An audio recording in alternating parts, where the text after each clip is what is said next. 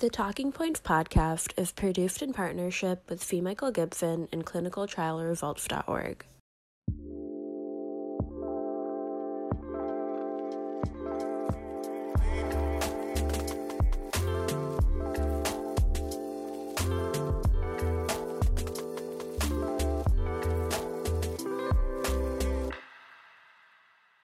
Hi, Mike Gibson coming to you live from ACC 2022, and I'm joined by Tijn Jansen and Suzette Elias. Welcome, you two. Let's talk about your trial, EDIT CMD, looking at diltiazem in those patients who have non-obstructive coronary artery disease. Tell you why you tell us why you did it and what you found in your study.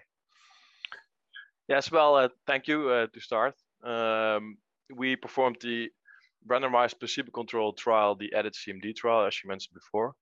Uh, which determines the efficacy of diltiazem on coronary vasomotor dysfunction in patients with angina and no obstructive coronary artery disease. And as you might know, that up to 40% of patients undergoing coronary angiography for stable angina, uh, they do not have obstructive coronary artery disease. And we also know that in 60 to 90% of these ANOCA patients, uh, coronary vasomotor dysfunction is the underlying pathophysiology. And we know that coronary vasomotor dysfunction consists of two major endotypes, uh, namely coronary artery spasm and coronary microvascular dysfunction. And both endotypes can be assessed by coronary function testing. We also know that these coronary vasomotor dysfunction have a worse prognosis, uh, so adequate therapy is paramount. Um, guidelines recommend the use of calcium channel blockers to reduce symptoms in these patients. And the diltiazem is one of the most frequently prescribed medications, uh, which was also used in the landmark trial, the, the trial. Uh, however, these recommendations are based on dated and small and non-randomized trials.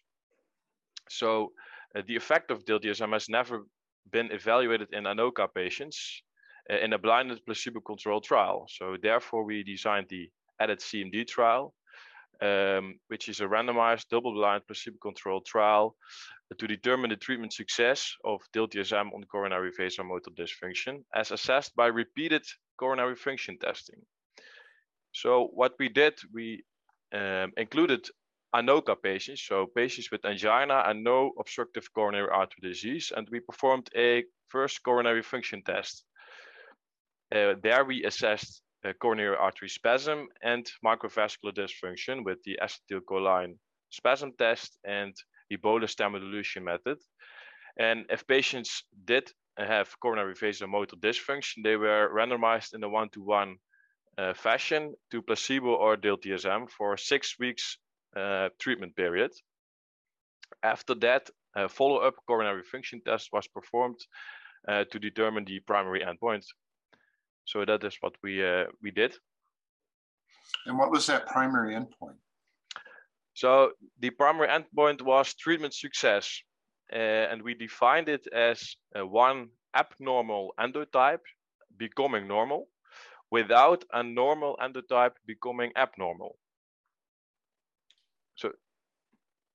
Okay, great. And is that, um, is that clear? Yeah, that may, that makes sense. And how about symptoms? Were symptoms a secondary endpoint?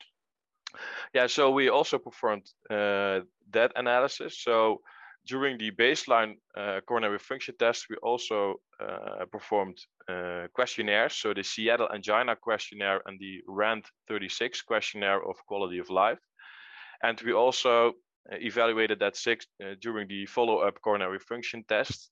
Um, so we have a baseline questionnaires and a follow-up questionnaire. And refresh for our audience some of these tests. Acetylcholine will give you some vasoconstriction in diseased segments, but vasodilation in healthy arteries. Uh, and, true. and talk to us about the thermodilution testing. Yeah, so with the bolus thermodilution method, uh, we try to analyze uh, coronary flow reserve, so the CFR, and the index of microvascular resistance, the IMR. Mm-hmm. And we defined coronary microvascular dysfunction as an CFR below 2 mm-hmm. or an IMR above 25. 25. Okay, yeah. yeah. there's been a lot of debate about, at least in STEMI studies that I do, about what's abnormal IMR, but you use mm-hmm. 25. Okay, yeah. great. Yeah. yeah. And what did you find? So we find um, a 21% uh, success rate in the diltiazem group and a 29% success rate in the placebo group. Uh, so that was not significantly different between the two.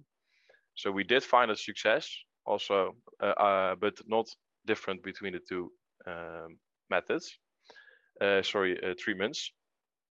Um, if you then evaluate and look onto the subtypes of um, coronary vasomotor dysfunction, we found that uh, a success rate on coronary artery spasm of 8% in the placebo group and 10% in the diltiazem group. And when you evaluate the microvascular dysfunction, we found a 24% success in the um, diltiazem group and a 29% success in the placebo group.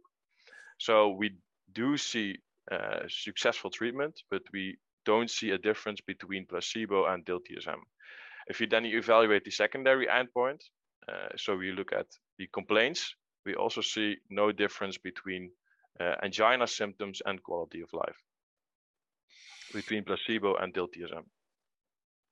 I have to say I'm a little surprised. I mean, we uh, treat these people frequently with calcium channel blockers. So were you adequately powered to see a difference?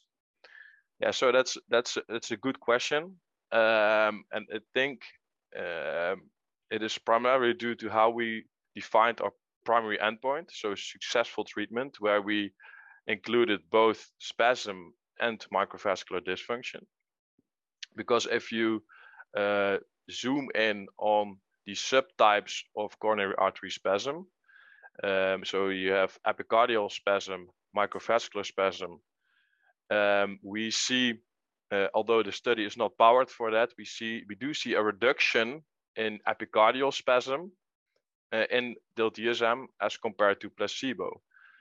So if you look at the epicardial spasm patients, 74% of patients uh, on diltiazem reduces to no spasm or microvascular spasm, and only 6% of patients in the placebo group reduced uh, from epicardial spasm to another endotype.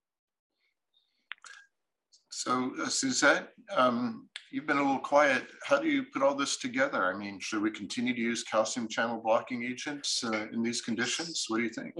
Yeah, well, it's um, it's a good question. Um, like uh, Tijn already said, I think that uh, one of the main things is that we powered on the whole of coronary vasomotor dysfunction. So all the endotypes. Um, and um, it, what we do see is that we have a, a, a well a hint uh, that um, uh, might be working in epicardial spasm. Um, and of course, those endotypes are variant. Uh, so they are different. Uh, it's all coronary vasomotor dysfunction, um, but they are different. So I think this is a very good step up uh, study.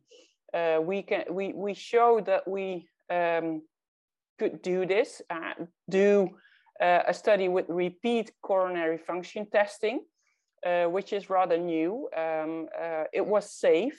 we saw very few um, adverse effects of the, the coronary function test, so it's it's doable.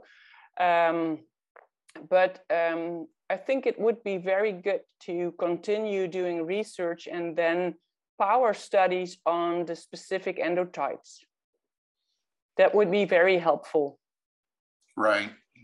So basically, we need more studies to really yeah. figure this out. And it looks like there, as you might expect, some dislinkage between what's going on on the epicardial treatment and what's going on in the microvascular treatment. We can't assume that if we're treating epicardial spasm, we're going to successfully treat microvascular dysfunction. Those two look like they may not be linked together, which is not surprising to me. Yeah. But um, thanks for doing this. Thanks for a very careful look at this disease, which I'm so thrilled, you know, having invented the TIMI myocardial perfusion grade, trying to tell the world that myocardial perfusion is where a lot of the action is. So yeah. glad to see this field. It took me 20 years to keep yelling this. No one was listening, but thank goodness for people like you uh, you're taking this to the next level and, and people are starting to listen to uh, the microvasculature. So thanks for your careful work and uh, keep it up. Look forward to your next studies. Thank you very much. Thank you very much. And thanks to all of you for joining us here from ACC 2022.